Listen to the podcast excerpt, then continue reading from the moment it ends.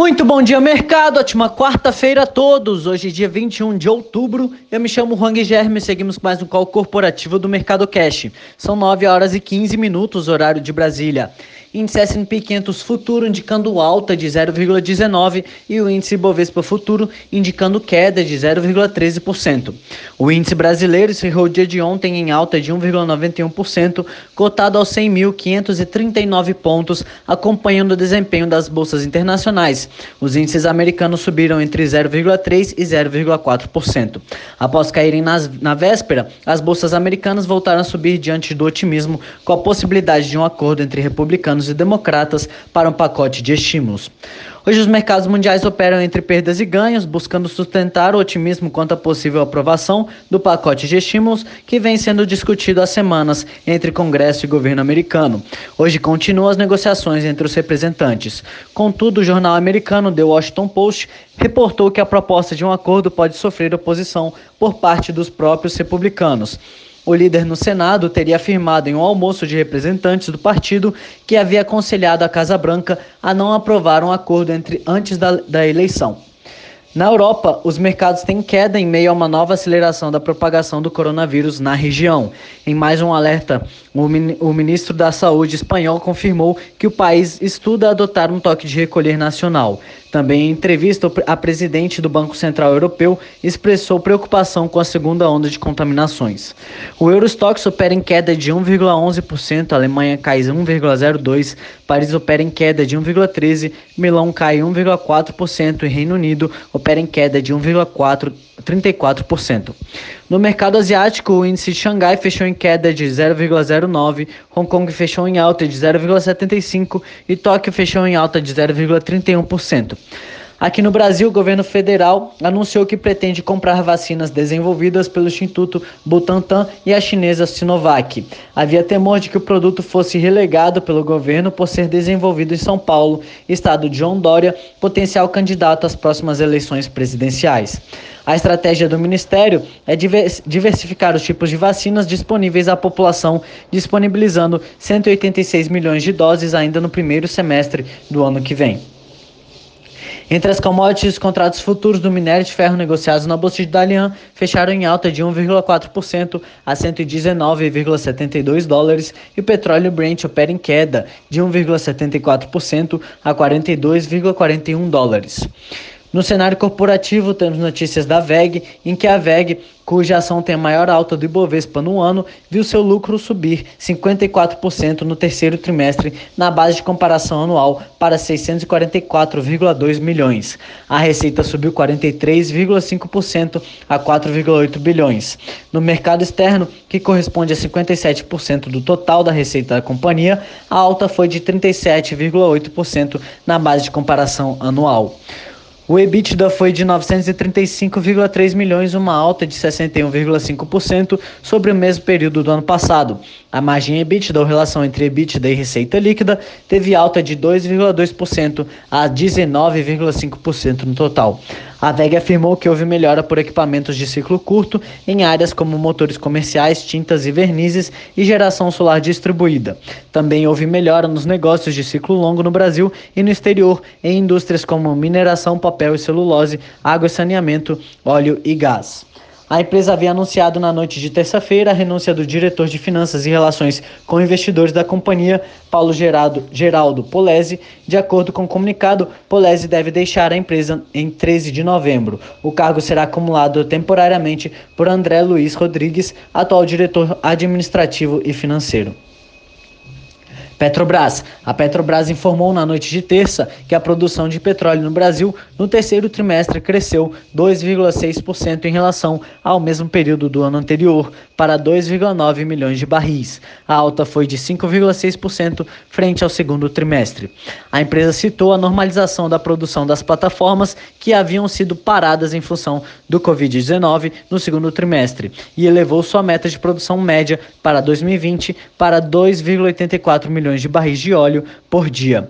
De acordo com o Credit Suisse e a XP, os números foram positivos. Com o Credit Suisse destacou os resultados positivos de vendas de produtos como gasolina, tendo alta de 33% na comparação sequencial e apenas um pouco abaixo, 1%, frente aos níveis de 2019.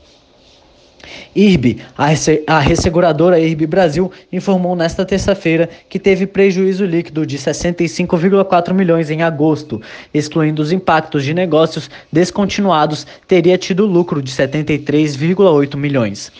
Segundo a companhia, os prêmios emitidos atingiram 697,6 milhões, mesmo nível de agosto de 2019. No exterior, a alta foi de 11,7%, enquanto no Brasil houve queda de 9,4%. A despesa de sinistro no mês foi de 593,8 milhões de reais. O índice de sinistralidade, que mede quanto as despesas com pagamento de indenizações representou da receita, atingiu 89,6% após ter atingido 108% no primeiro semestre. Excluindo os sinistros de negócios descontinuados, o índice de agosto ficou em 56%. Ainda de acordo com o IRB, o seu resultado de subscrição foi negativo em 99,3 milhões, refletindo a sinistralidade dos negócios descontinuados no valor de 263,1. Segundo o Credit Suisse, os números foram positivos e têm mostrado melhora sequencial. A sinistralidade ficou em cerca de 90% ou 56%, excluindo as operações descontinuadas. A sustentabilidade do índice de sinistralidade continua sendo uma questão chave, avaliam os analistas. Qualicorp, segundo o jornal Folha de São Paulo, a Rede Dorial, a Redidor deu entrada no Conselho Administrativo de Defesa Econômica, o CAD, para pedir autorização para elevar sua participação na Qualicorp. Há pouco mais de um ano, o grupo hospitalar se tornou o principal acionista da Qualicorp e hoje tem 12% do capital da empresa, que é a maior administradora de planos de saúde por adesão no Brasil. A companhia também vinha fazendo outras aquisições e se prepara para abrir capital. TOTS e Links. O Conselho de Administração da TOTS prorrogou para 31 de dezembro o prazo que a produtora de software Links aprecie sua proposta de compra e a Links também é disputada pela Stone. A medida foi tomada após a Links receber reclamações de conselheiros independentes que acusaram o conselho de falta de imparcialidade, como vem sendo apontado por representantes da TOTS. As propostas da empresa e da Stone pela Links giram em torno de 6 bilhões de reais. Mercado de ofertas iniciais públicas de ações. As empresas de imóveis Estoque, dona da marca Toque Stock, pediu na terça-feira o registro para realizar sua oferta inicial. O grupo Unico, dono da rede de lojas Imaginário, e o grupo Fartura de Hortifruti também realizaram pedidos do tipo. DASA. A DASA, a da Diagnósticos da América, focada no setor de exames de saúde, anunciou na terça-feira que aprovou a emissão de 600 mil debêntures no valor de mil reais cada, totalizando 600 milhões. A emissão dos títulos será no dia 20 de outubro e a primeira série terá vencimento em 2025, a segunda em 2027. Banco do Brasil. O Banco do Brasil anunciou na terça-feira que exerceu a opção de recompra de 100% dos títulos de dívida perpétuos emitidos em 2000, 2009, com cupom de 8,5% por 100% do seu valor de face. Neoenergia. A elétrica Neoenergia registrou lucro líquido de 814 milhões no terceiro trimestre deste ano, uma alta de 36% ante igual período do ano passado, informou nesta terça-feira a empresa controlada pela espanhola Iberdrola. O EBITDA da companhia totalizou 1,76 bilhão de reais no período, avanço de 17% na comparação anual, cifra que a empresa disse confirmar a retomada econômica do Brasil em meio à pandemia.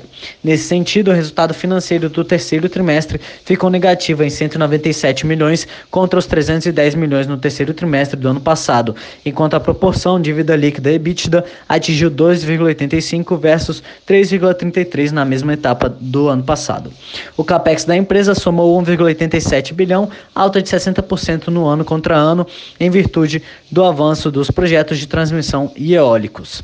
Home. A Home teve lucro líquido de 36,1 milhões no terceiro trimestre deste ano, 30% maior em relação ao mesmo período do ano passado. A receita líquida foi de 250 milhões, 1,6% acima na base anual e com ganhos de 27,8% no trimestre. O EBITDA foi de 40,1 milhões, alta de 12,8%. Cirela. A construtora Cirela informou na terça-feira que seus lançamentos no terceiro trimestre somaram 2,59 bilhões, o que equivale a um crescimento de 45,7% em relação ao mesmo período do ano passado. Já as vendas contratadas líquidas da companhia entre julho e setembro totalizaram 2,4 bilhões, um salto de 58,1% no comparativo anual. Exetec. A Exetec informou que espera realizar 4 bilhões de reais realizar de 4 bilhões a 4,5 bilhões em valor geral de vendas para o agregado dos anos de 2020 e 2021 de empreendimentos exclusivamente residenciais, considerando somente a participação da Zetec. A projeção acima já inclui o valor de 770 milhões referente aos lançamentos residenciais realizados nos três primeiros trimestres deste ano, conforme comunicado anteriormente ao mercado. Na avaliação do Credit Suisse, o guidance estabelecido pela Zetec é impressionante, estando entre 25% e 40% acima dos números projetados pelo banco, sendo que os analistas do banco já estavam acima do consenso. Por hora, estas são as principais notícias. Desejo a todos um excelente dia e ótimos negócios. Um forte abraço.